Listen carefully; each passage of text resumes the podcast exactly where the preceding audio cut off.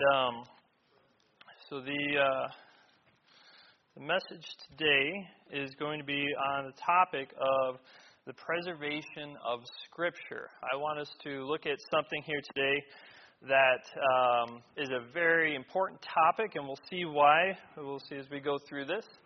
But um, the Bible that we have, the Bible that we use here, um, how do we know for sure that this is the actual Word of God?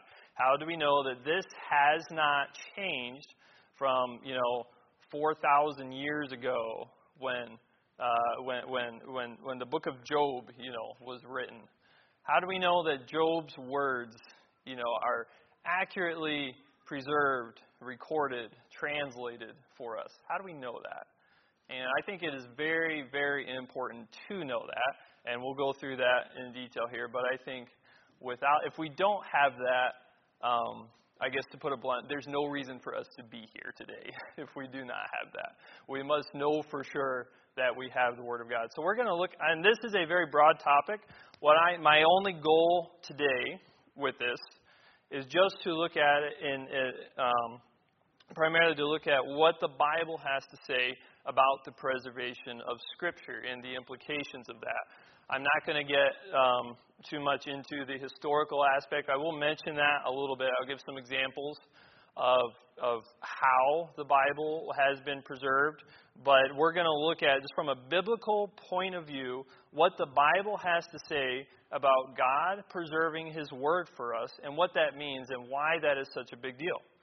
And um, so uh, the first thing we're going to do is we're just going to go through um, a dozen passages of Scripture or so about God's promises, preservation, because uh, this doctrine of Bible preservation is based 100% on the promises of God. To the fact that God promised that He would do it. So we're going to look at those. We're going to go through those, and uh, and then we'll get into it. But let's actually go ahead and pray before we start. So um, I'll open with a word of prayer. Dear Heavenly Father. Thank you so much for this time. Thank you for the opportunity here to learn about your word and to learn from your word. We pray that that you would teach us, pray that you would guide us, open our minds and our hearts to your word, and pray is something we'd be able to apply to our lives and that you would change us here today. Pray if there's any not here that do not know you as their Savior, that uh, you would work in the service and that they would get that settled even today. And we love you. We ask things in Jesus' name. Amen. Excuse me, let me get a drink of water here real quick. Okay, so first promise we're going to look at here Psalms 12, 6 through 7. This is really talking about the promise of the Word of God. Well, let's look at it here. So, Psalms 12, let me, uh, I'll start off reading verse 6 and 7. It says, The words of the Lord are pure words, excuse me, as silver tried in a furnace of earth, purified seven times. Thou shalt keep them, O Lord, thou shalt preserve them from this generation forever. So here's the first one we're going to look at. There are many, many, many promises to preserve God's word in Scripture. We're just going to look at a few, like said, a dozen or so. But this one here has come under recent attack. Um, I even I was reading an article just recently from, I'm sad to say, a peer of mine who decided to write a whole thing on how this passage here is not talking about the preservation of Scripture, but I hope to prove to you today that it very clearly is. It's quite simple. Um, so, uh, the verse, the them in verse seven, "Thou shalt keep them, O Lord." That is referring back to um, the words of the Lord are pure words. Referring back to the words of the Lord. Now, the argument goes that um, this is actually talking about the, the, the believers, that God is talking about uh, preserving the believers. Uh, you know, starts off in verse 1 Help, O Lord, for the godly man ceaseth, for the faithful fail from among the children of men. They speak vanity, everyone with his neighbors, with flattering lips, the double tongue. It goes on to talk about the, the oppression of the poor in verse 5, the, the sighing of the needy. Now while I rise, saith the Lord, I will set him in safety from him that puffeth at him. Then it changes to the words of the Lord are pure words in verse 7, thou shalt keep them. So, simple English grammar here. We have a pronoun here of them. What is the antecedent of this pronoun? This is a plural pronoun. It is improper grammar to use a plural pronoun back to a, a, a singular antecedent. And the only singular antecedent referring to the believers that you could find here would have to go all the way back to verse 1, the godly man. I don't think you can pull that pronoun all the way back to the godly man in verse 1. so the obvious antecedent of this pronoun is the words of the Lord in verse 6. Just point. That might seem obvious to everyone here. I just want to mention that because that is actually argued. But um, so the words of the Lord are pure words. So we have the fir- uh, one of the first promises in Scripture here that God is going to preserve His word. Thou shalt keep them, O Lord. Thou shalt preserve them from this generation forever. God is going to keep His words forever from this generation, the generation which it was written in, forever. Forever we are still included in that forever today. That is not yet ended. So God's word is promised to be preserved here. Look at Psalm 78, and uh, let's go to Psalm 78. Uh, we'll just, I'm just going to read uh, the first few verses of this quickly, and we'll mention something about them. This is more of an indirect promise here. Psalm 78, verse 1 says, Give ear, O my people, to my law. Incline your ears to the words of my mouth. I will open my mouth in a parable. I will utter dark sayings of old, which we have heard and known. Our fathers have told us. We will not hide them from our children, showing to the generation to come the praises of the Lord and his strength and his wonderful works that he hath done. For he hath established a testimony in Jacob, and appointed a law in Israel, which he commanded our fathers, that they should make them known to their children, that the generation to come might know them, even the children which should be born, who should arise and declare them to their children, that they might set their hope in God and not forget the works of God, but keep his commandments. So just indicating here that God intended his word to be available to succeeding generations. How would these fathers be able to teach the next generation and generation of that and generation after that the promises and the commandments of God if it was not going to be kept for them? So it's making a logical argument here. If God is telling us to teach our children and have them teach their children and then teach their children the words and the commandments of God, God is going to make that available for us to do that. So just kind of an indirect promise here. Look at Psalm 105. Let's go to 10, Psalm 105. Look at the next one here.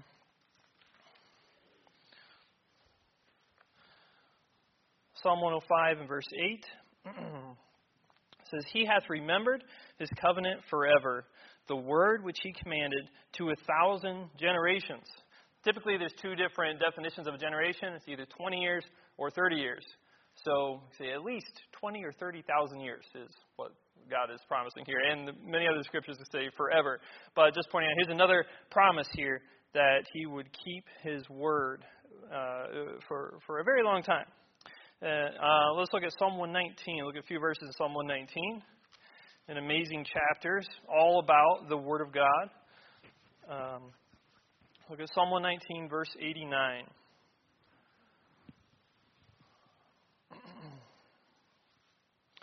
Psalm 119, verse 89 says, Forever, O Lord, thy word is settled in heaven. Thy faithfulness unto all generations, thou hast established the earth and it abideth. So verse verse there, verse 89. Forever, O Lord, thy word is settled in heaven. Forever, the word of God is settled. The, um, uh, the, the word settled, the first definition of the word settle in the Webster's 1828 dictionary is to place in a permanent condition. God has placed his word in a permanent condition. And that is something that is preserved. It says, forever settled in heaven. This is not something that anyone on earth can change. No man or any person on earth is able to alter the fact that God's Word is going to be in a permanent condition and permanently available to all generations. This is something that's forever settled in heaven. Look at verse 111, 111. Psalm 119, verse 111. Thy testimonies have I taken as an heritage forever, for they are the rejoicing of my heart. If we are to cling to God's testimonies as our inheritance, as our treasures forever, for, forever, and make them the rejoicing we are, then they must be preserved uh, forever. Just another uh, reference here to that. Uh, you know, if God intends us to make the Word of God our inheritance, which the um, the, the reference there, you know, our inheritance is, is a treasure. It's treasure. Speaking of someone who who received an inheritance from their father, um, is someone something that they would treasure. This, uh, God wants us to treasure the Word of God forever. So He's going to give it to us so that we can treasure it. We've got to know that we have the Word of God. I look at Psalm 119, verse 152. Here. 152 says, Concerning thy testimonies, I have known of old that thou hast founded them forever. Another promise here. Like I said, we're going through, we're reading the direct promises of God that His Word is going to be available to us today. So that, that's that's our goal here. Is what we're starting here with. So clear promise in verse 152. God is God has promised that God has founded them forever. Look at verse 160. Psalm 119, 160. Thy word is true from the beginning, and every one of thy righteous judgments endureth forever. Another just clear, direct uh, promise from God that his word is true from the beginning, and every one of his righteous judgments will endure forever. It's a very clear promise. Let's look at Proverbs 22. Proverbs chapter 22. Just moving along through here. So we are going to be, like I said, flipping through a few scripture passages here today. I want us to see that I want us to see God's promises here firsthand. Then we'll make some we'll look at some implications of these. Proverbs 22, look at verse 20 and 21. Verse 22, verse 20 and 21. Have I not written to thee excellent things in counsels and knowledge, that I might make thee know the certainty of the words of truth, that thou mightest answer the words of truth to them that send unto thee? Uh, so God gives us His word so that we can know the certainty of the words of truth, according to here. Why would He not preserve them? Why, if this is God's, if God wants us to have His word, if He's written us excellent things and counsels and knowledge, that we may know the certainty of the words of truth, why would He not preserve that? You know, if He gave, you know, Solomon is writing this here, and he's, God's telling Solomon, "I'm giving you these words that you may know truth, that you can have certainty that you have truth." And why, why would he make us that promise and then allow his word to be corrupted and then take it away? Like, oh, you know, I really want you to have truth, but I just couldn't quite preserve it for you. Sorry, it went bad a couple hundred years ago, so you, you don't have it anymore. No, it just doesn't make sense that God would give us these promises and then not preserve his word. Um, let's go to Ecclesiastes 3.14. Book of Ecclesiastes, chapter 3, verse 14.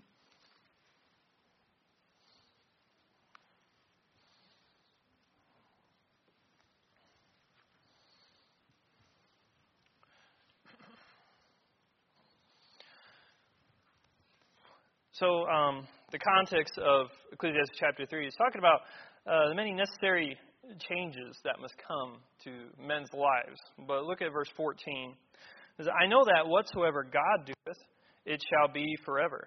Nothing can be put to it, nor anything taken from it. And God doeth it, that men should fear before him. Uh, I think we can apply this to the Word of God. Can we not apply this to God's Word? You know, whatsoever God doeth, it shall be forever. This is in contrast to the preceding verses where God is talking about this, the changes that are going to come to man. There's a time to born, there's a time to die, there's a time to kill, there's, there's a time to heal. And then it, it, it kind of makes a sharp contrast, but in verse 14, but whatsoever God doeth, that shall be forever. Man cannot, man cannot do anything that's going to last forever, but God can. And I apply this to the Word of God. Um, here, kind of an, an indirect uh, reference, a promise here. Let's go to the New Testament now, Matthew chapter 4, verse 4. Matthew 4.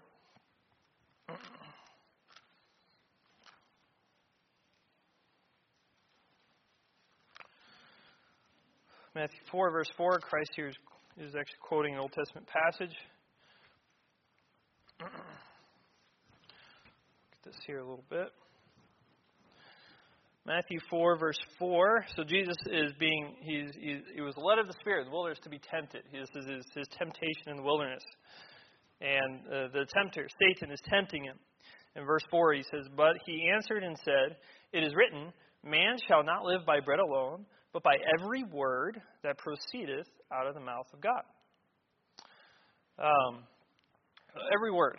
If if God wants us to live by every word, then every word must be preserved. We're going to look at a few promises here that specify details, not just a general statement of, you know, the word of God are going to last is going to last forever, but every word, the very words of God. And, and we'll look at some very detailed promises here, but here's here's one of them.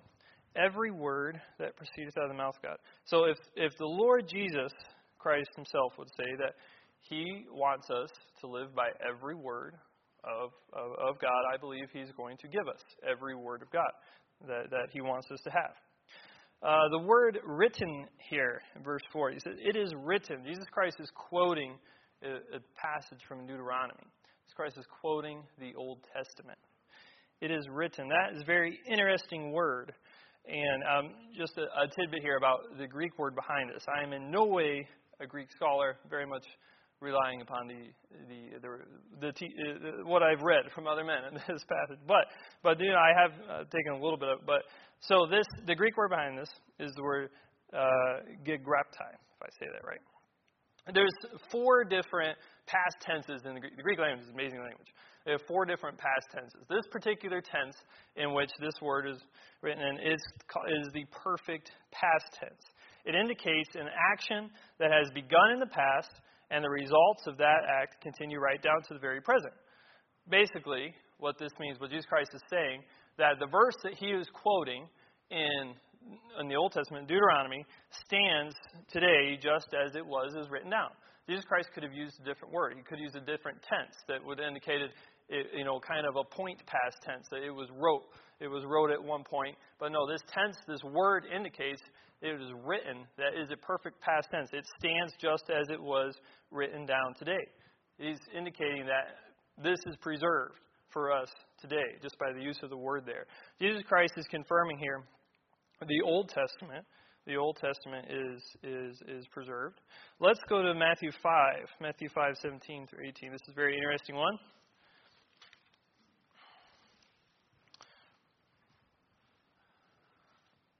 Matthew chapter 5, look at verse 17 and 18. says, Think not that I am come to destroy the law or the prophets. I am not come to destroy, but to fulfill.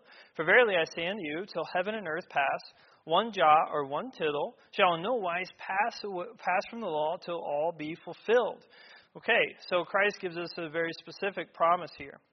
Not one jot or one tittle shall in no wise pass from the law till all be fulfilled. He's promised the preservation of the jot and tittle. What is a jot and a tittle. What is that referring to? You may be able to see this in your Bible, depending on what Bible you have, but turn in your Bibles back to Psalm 119. Some Bibles, mine does here. I looked up, I have a couple different Bibles um, from different publishers. Some didn't, some did. This one, mine happens to have, if you look at Psalm 119, Psalm 119 is broken up into 22 different sections, each one corresponding to a Hebrew letter and the letter in the Hebrew alphabet. And their names of those Hebrew letters are given at the top of each section in most Bibles.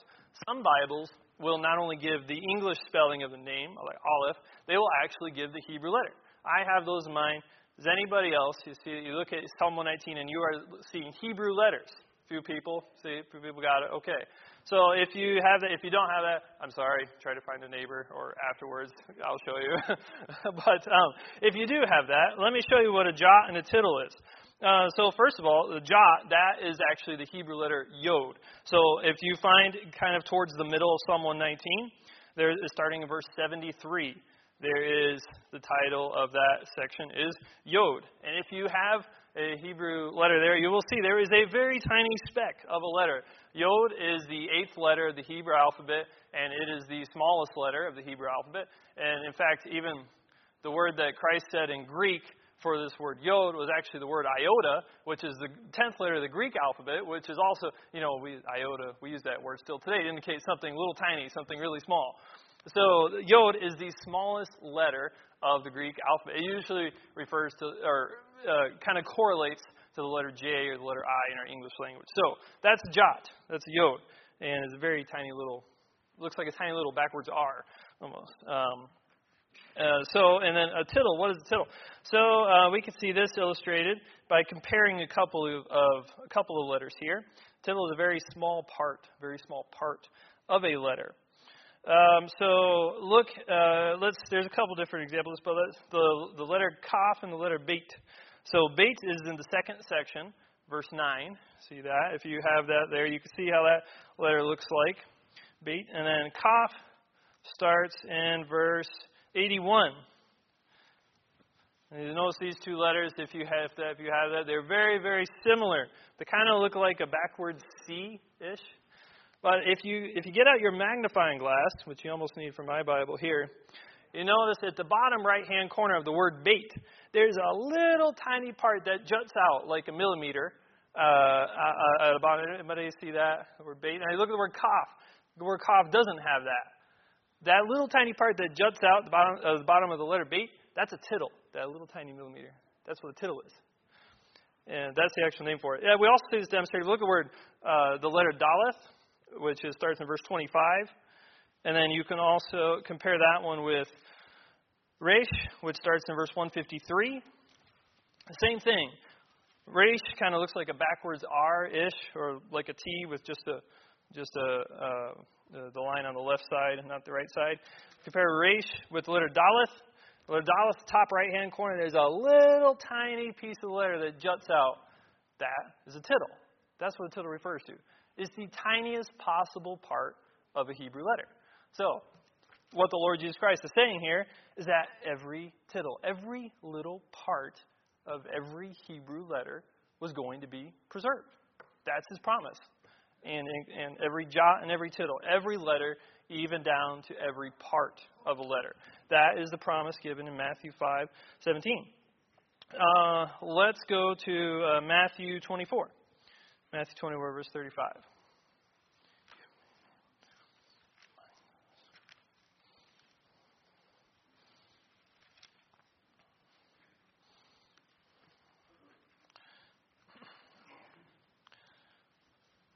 Matthew 24, reading verse 35. Excuse me.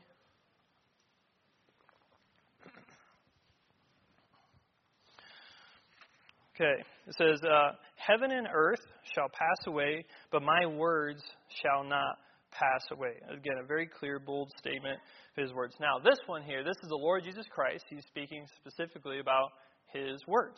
Uh, the passage in Matthew 4 4 uh, is something that kind of affirms the Old Testament. Jesus Christ himself saying the Old Testament is preserved. Matthew 24 35, we could apply this to the New Testament. And we could apply all these promises to the whole Bible, and there's so many we can look at. But looking at this here, Jesus Christ saying His words. And we could we could get into it, man. If you want to get into John 14, 15, and 16, where Jesus Christ is saying that He is the truth, He's the way, the truth, and life. And it talks about how the Holy Spirit is going to bring to remembrance all of His words. He's the Spirit of truth, He's going to guide them into all truth. And uh, we might look at that if we have time here today, but you can see Jesus Christ directly claims to be the author of the New Testament and the Old Testament. Um, and Jesus, and I believe that 100%, Jesus Christ is the work. He is the direct author of the entirety of Scripture. And he is promising that his words will not pass away. He says, Heaven and earth shall pass away. Christ's words are more secure than heaven and earth. I don't know about you, but I kind of take the security of earth for granted sometimes. Now, I know, um, you know, the Bible, the Bible prophecy of the future of what's going to happen to the earth you know, um, quite a ways down the road. I know it's not forever, it's going to end one day. But on a daily basis, very rarely, if ever, I don't think I ever have, have I gone to bed at night wondering if the earth is going to be here next morning. Like, I hope the earth is still here when I wake up tomorrow morning. We don't think that. We, we just take it for granted. The earth is sure, is secure. It's terra firma, you know. We build on it, we walk on it, we live on it. You know, sometimes we have earthquakes and it moves around a little bit and things fall down. But as as general, we, we have no problem trusting in fact that the earth is solid and it's here. It's going to be here. Your trust in the Word of God should be greater than that. Your trust in the earth, in the surety, the preservation, the fact that you have the very words of God. You should have more trust and confidence in that than confidence in the fact that the earth is going to be here tomorrow morning. That's what the Lord Jesus Christ is saying. His words are more sure than even the existence of heaven and earth. Let's go to John 10:35.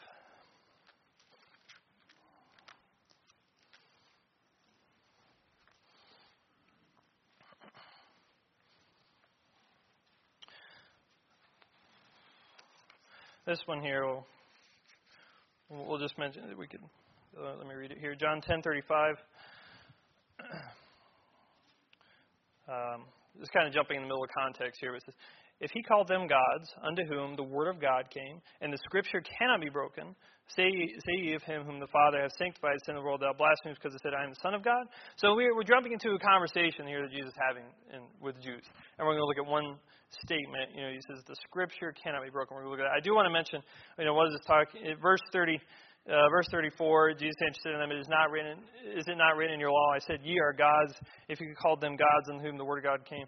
And the scripture cannot be broken. Who is he talking? Is he calling people gods? It's, it's, it's a word reference. is common. It's, sometimes it's used for word God, sometimes God, sometimes judges, sometimes rulers. You see this. You can look at it in Exodus 7:1, Exodus 22 verse 28. The same word is used just referred to rulers of people. So, and God did. It is, is a, direct quotation of Scripture um, uh, Psalms 82:6, where God is, calls the rulers of the earth gods, in almost in a mocking sense. But, um, anyways, the point of looking at the scriptures of this verse is that Christ says the scripture cannot be broken. Again, referencing an Old Testament passage, he's quoting directly Jesus Christ. It, it, uh, one thing we can we can we can imply from this too, the fact that Jesus Christ quoted Old Testament scripture. Okay, so Jesus Christ, he's quoting Psalms here, and previous he quoted Moses and Deuteronomy, and Jesus quoted many different Old Testament authors. These were not recent authors; these were written hundreds of years before Christ, some thousands of years before Christ. Jesus Christ did not have the original Hebrew autographs that Moses wrote. Let's say that. He did not have that. But he said that the Old Testament passages that he had, that he was reading, were the words of God. That is Jesus Christ saying that those words were preserved. They had been preserved for thousands of years, since the originals had long been lost, but the words that he had been. So at Christ's time, Christ believed in the preservation of Scripture, the preservation of the Old Testament Scripture. So that's just an implication here. But he says that the Scripture cannot be broken. Very interesting word here. Uh, the root word from this is the same word that we get our English word analysis from. And um, so basically, what he's saying is that God's word cannot be separated into different parts. It cannot be loosened, broken up, or dissolved. That's what it's saying. Basically, you know, it's it's it's whole, it's solidified, it's permanent. It, nothing's gonna break it up at all. It cannot be broken. Just an interesting word there. Uh, just a couple more here. Uh, Colossians chapter one. Let's go to Colossians chapter one. Just a reference here, real quick. Colossians 1, verse 17. Let me uh, make an implication here from this passage. Excuse me. Okay, Colossians 1. Um, I'll start at verse 16 so we can know this is talking about the Lord Jesus Christ. It says, For by him were all things created that are in heaven and that are in earth, visible and invisible, whether they be thrones or dominions or principalities or powers, all things were created by him and for him. And he is before all things, and by him all things consist. So, um, just that word consists by Christ, all things consist by Christ. One of the definitions of that word consist is preserve. And this is not a direct reference to the preservation of scriptures, but as to all things. Christ is literally holding together every atom in the universe. Every part of your body is literally being held together by Christ. By Him, all things consist. Um, so, just a, a point to make here. So if we can if we can say that, if we can believe that Christ can hold together every atom of the universe just by his sheer power, can he not preserve his word? Can he not hold together the words of the Bible to be preserved for for all generations? Just a reference here to that. And uh, last verse here we're going to look at in regards to promises of preservation. Look at 1 Peter chapter 1. Look at 23 through 25. 1 Peter chapter 1.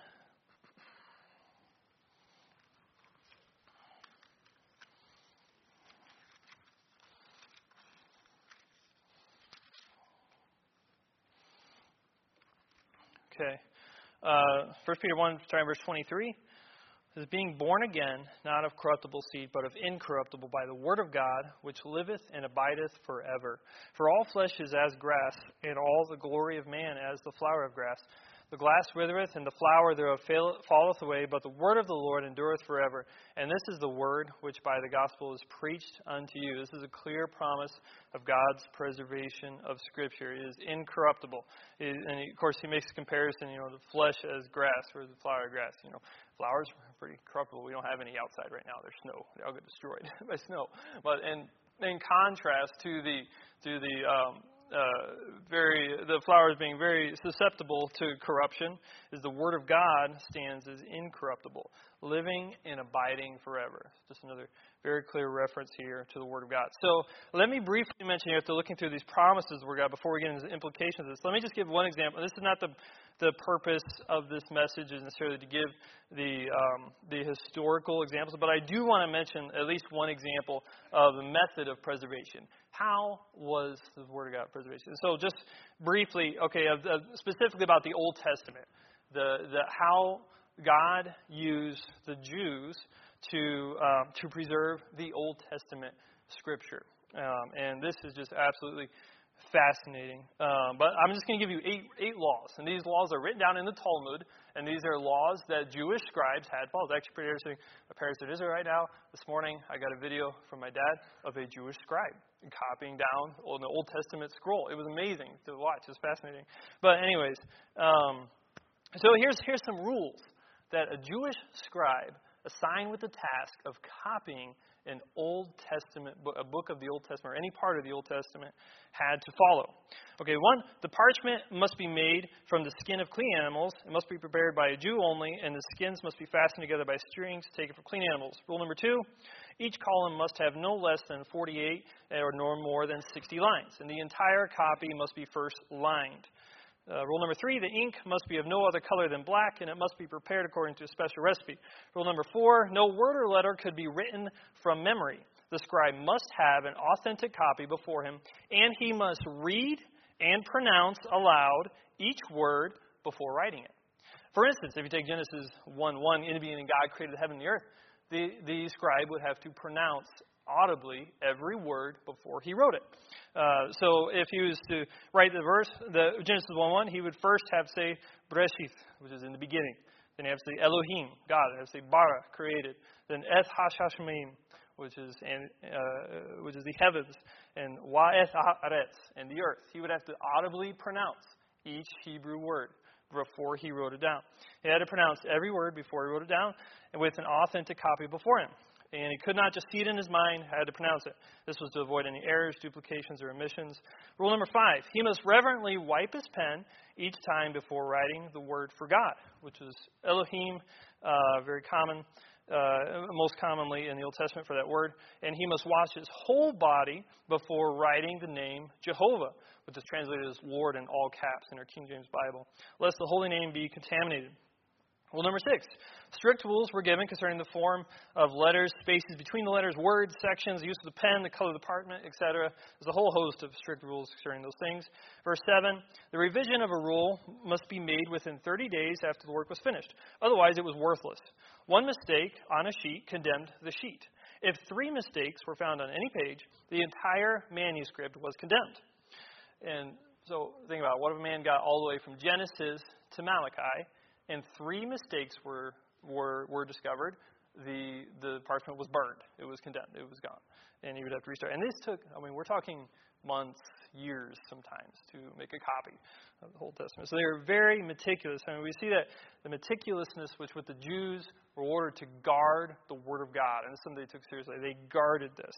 These men believed that the words they were copying were God's holy words, very much unlike the translators, the modern day translators of our modern versions, which have outright said multiple times they do not even believe the words they are translating are the words of God. This, this is in stark contrast to that. They held the Word of God in utmost respect. Uh, rule number eight every word and every letter was counted. They would count the words.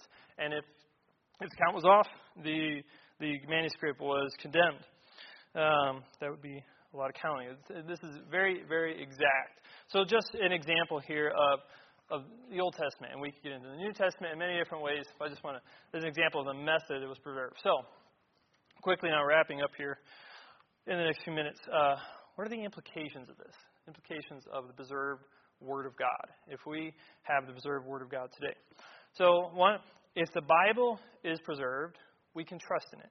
We can trust in it.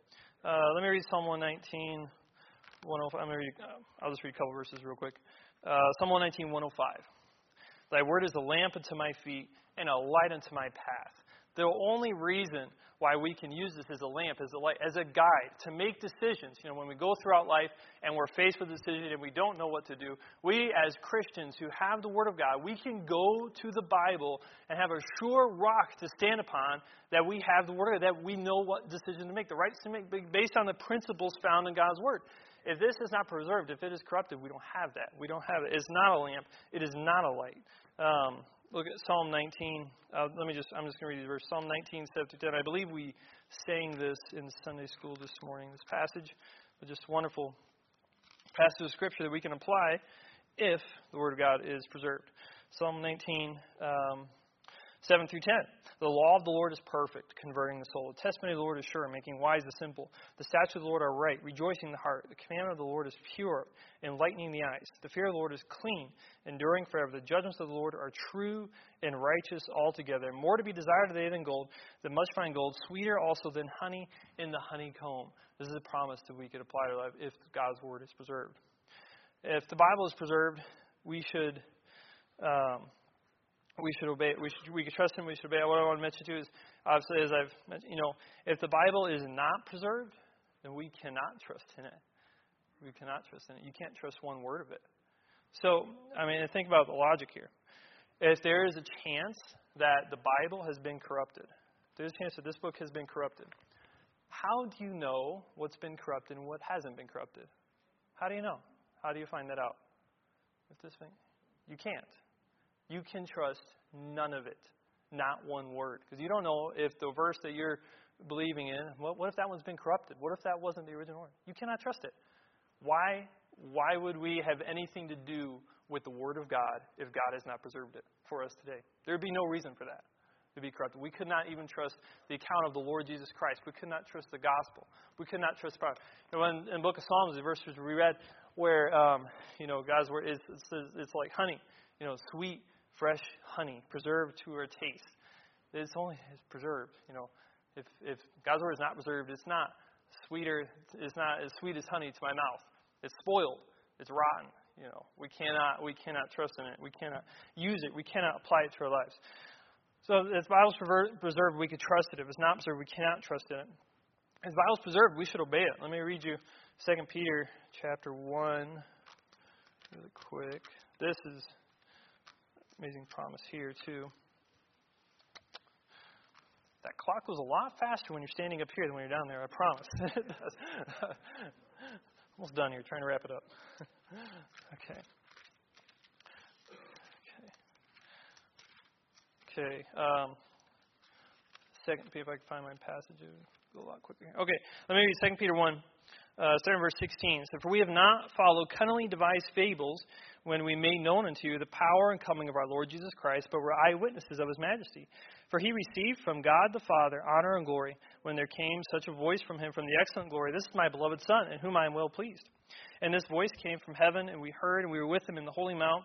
We also we have also a more sure word of prophecy, whereunto you do well that ye take heed, as unto a light that shineth in a dark place, until the day dawn and the day star arise in your hearts.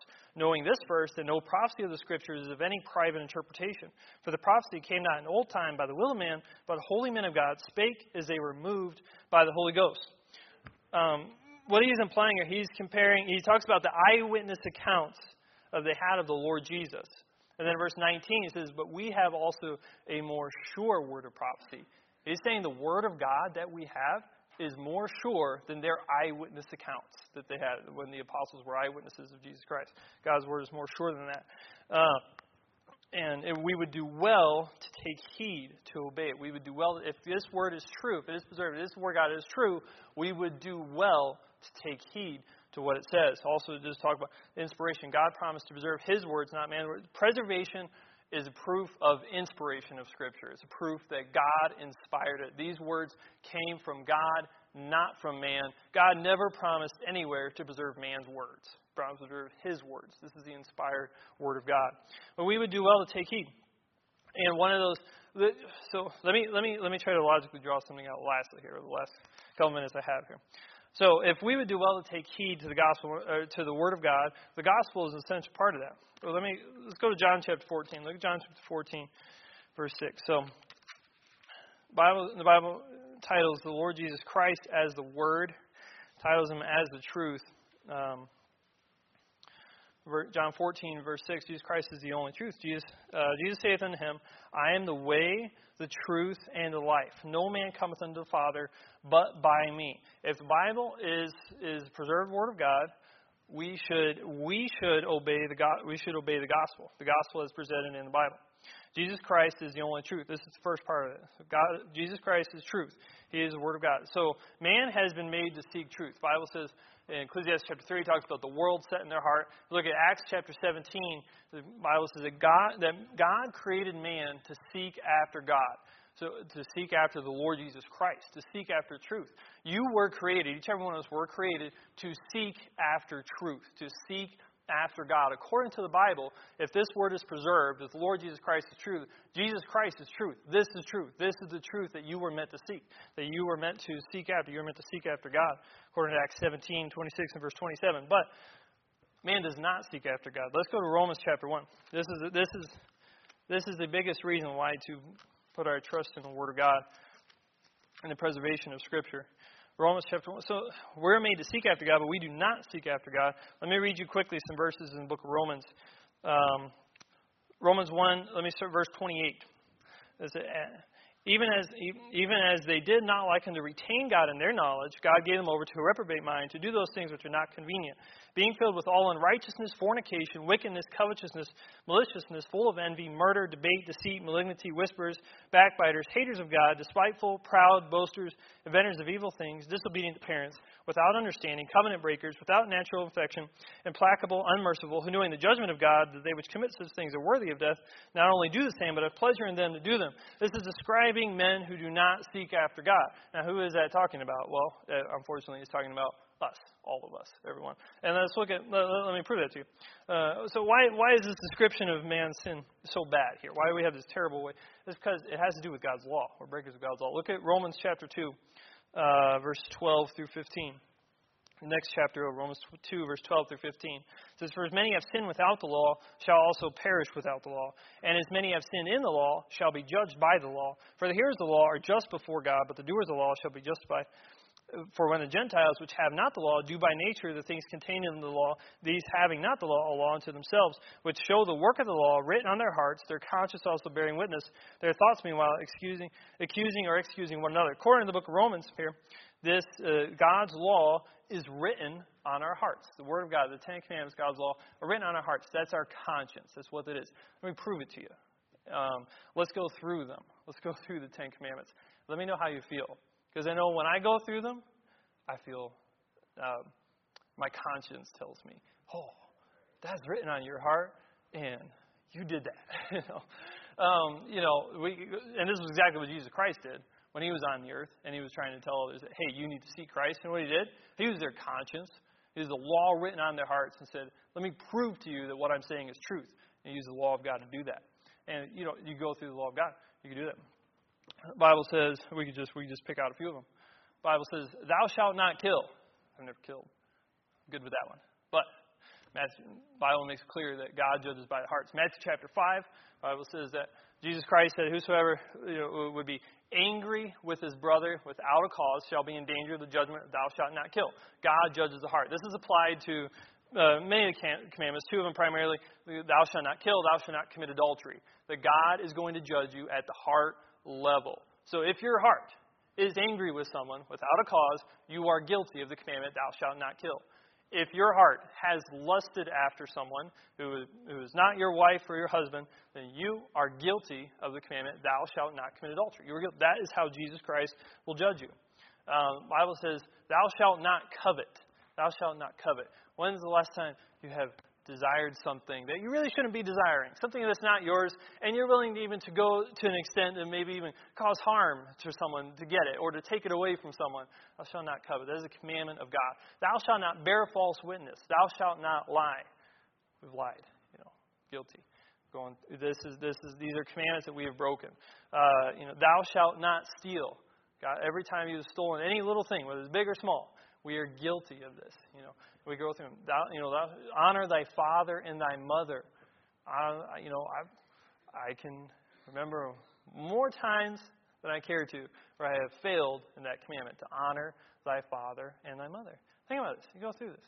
And it doesn't give you all this nice, wonderful rainbow butterfly feeling. Oh, happy. Doesn't. Why not? All God is written on your heart is telling you what you're hearing is truth. This is the Holy Spirit that does that. So, this is the reason why the description of our sin is so bad. It's the law of God, and we have broken the law of God. Let me read Romans 3. We're still in Romans. Romans 3, 10, 12. So remember Acts 17. Man was made to seek after God. Well, look at Romans 3, verse 10. A couple of verses here. As is written, there is none righteous, no, not one. There is none that understandeth. There is none that seeketh after God. Right there. Boom. None that seeketh after God. Verse 12. They are all gone out of the way.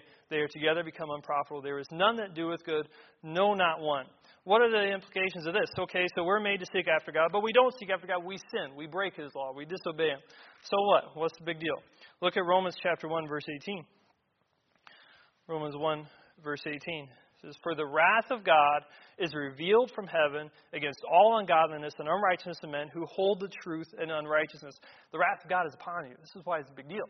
This is why we. Uh, this is why we're talking about this here. This is a big deal. The wrath of God is upon you, this wrath of God is described for us if we look in Revelation chapter 20 and 21, where it talks about Judgment Day. All those who have died in their sins apart from Christ, and they are being judged by God. The penalty for their sins is the lake of fire, being separated from God forever and ever in a terrible place called the lake of fire forever.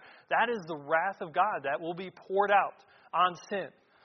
So we have a problem if this is true if the Bible's saying this, and this is the true Word of God that's preserved, we have a problem. I'm a sinner. I've broken God's law. The wrath of God is upon me. But there is a solution. John 3.16. It says, I should be able to quote that one. says, For God so loved the world. For, oh, well, I should be able to quote. Of course, for God, uh, for God, wow. Somebody quote it for me. Thank you very much. Thank you very much. Yes. For God so loved the world, He gave His only begotten Son, that whosoever believeth in Him should not perish, but have everlasting life. John 3:16. God gave His Son. Why did God give His Son? Why did He come? This has to do with this whole thing of us being under the wrath of God. This is the reason for God giving His Son, God Himself becoming in. And why did He? Look, Hebrew, book of Hebrews. I promise it won't be long. Book of Hebrews. I'm almost done. Hebrews chapter one. I want to show you two things about Christ from the book of Hebrews. That he came to live a righteous life and he came to die a substitutionary death. Look at Hebrews chapter 1, verse 6 through 9. Hebrews chapter 1, verse 6 says, And again, when he bringeth in the first begotten into the world, he saith, Let all the angels of God worship him. And unto the angels he saith, Who maketh his angel spirits as ministers of flame of fire. But unto the Son he saith, Thy throne, O God, is forever and ever. A scepter of righteousness is the scepter of thy kingdom. Thou hast loved righteousness and hated iniquity. Therefore God, even thy God, hath anointed thee with oil of gladness above thy fellows. So to point out one here, the Son that came, the Lord Jesus Christ, is God. He is the Almighty Creator. He is God. And he, he, he's the one who loves righteousness and hates iniquities. Came to the righteous life. Also, uh, Hebrews 4:15 says that for we have not a high priest referring to Jesus Christ, which cannot be touched with the feeling of our infirmity, but was in all points tempted, uh, tempted like as we, yet without sin. Jesus Christ came, lived as a man, in all points tempted as a man, yet without sin. Jesus Christ came to live a, to live a righteous life without sin. He also came to die a substitutionary death. Hebrews 2, verse 9 says, But we see Jesus, who is made a little lower than the angels for the suffering of death, crowned with glory and honor, that he, by the grace of God, should taste death for every man.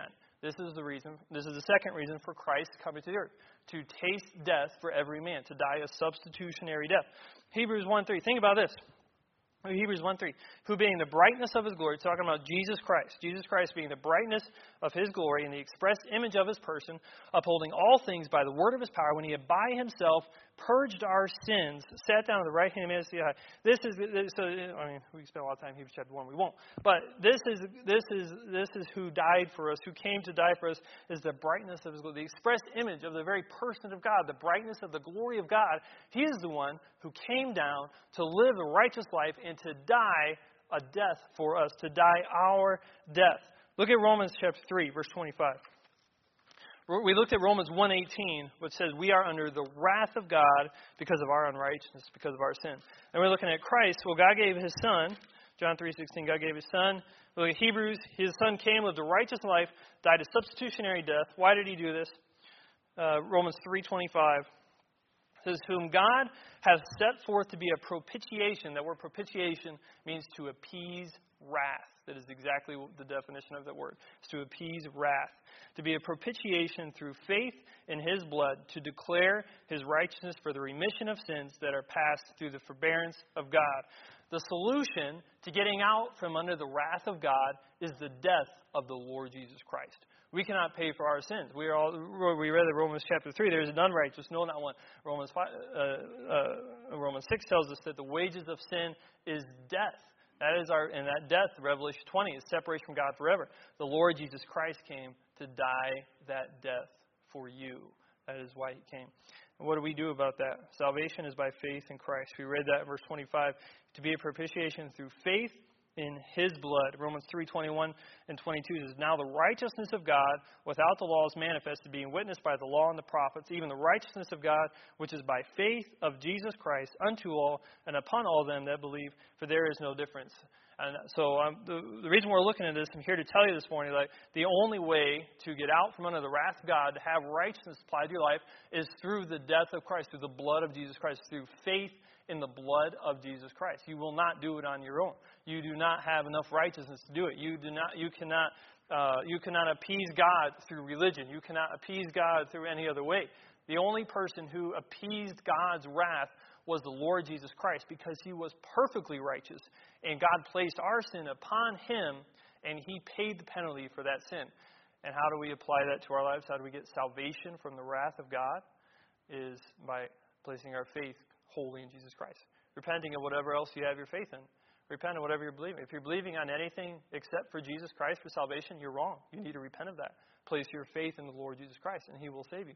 And not only will you get saved from the wrath of God, but He'll give you life eternal. Then that Acts 17, where it says your very purpose in life was to seek God, you will now be able to accomplish your very purpose in life. You'll be able to accomplish the very reason why you were created. You will be able to experience a fulfilled life, unlike anything you have ever known, because you're seeking truth, the Lord Jesus Christ. But you cannot do that unless unless you place your faith in Jesus Christ first and have His righteousness applied to your life. So I'm done. I just wanted to I wanted to, uh, to give us an idea of the promises of God here this morning for the preservation of Scripture. God has preserved His Word, and the next logical step to this is okay. We talked about the preservation of the Greek and Hebrew. What about English? How do I know that the King James version is is, is and that's that's that's a whole nother lesson. We could go that, but I will I 100% believe that our King James Bible accurately preserves the divinely inspired Hebrew and Greek words that, that you know and accurately translates them into English. And I do have four reasons for this: uh, because of the text behind it, because of the translators did it, because of the techniques that they used, and because of the uh, the the, the um, appropriate theology seen in the Word of God. So this that's a whole other lesson. But you be assured that if God has promised to preserve His Word for us today, then one of these millions of English translations has to be it, at least one of them. And if you do a good, thorough study, you'll find that there is only one, and it's a very, very obvious answer. It is the King James Version. But with that, uh, let's go ahead and bow our heads, close our eyes, and we'll go into a time.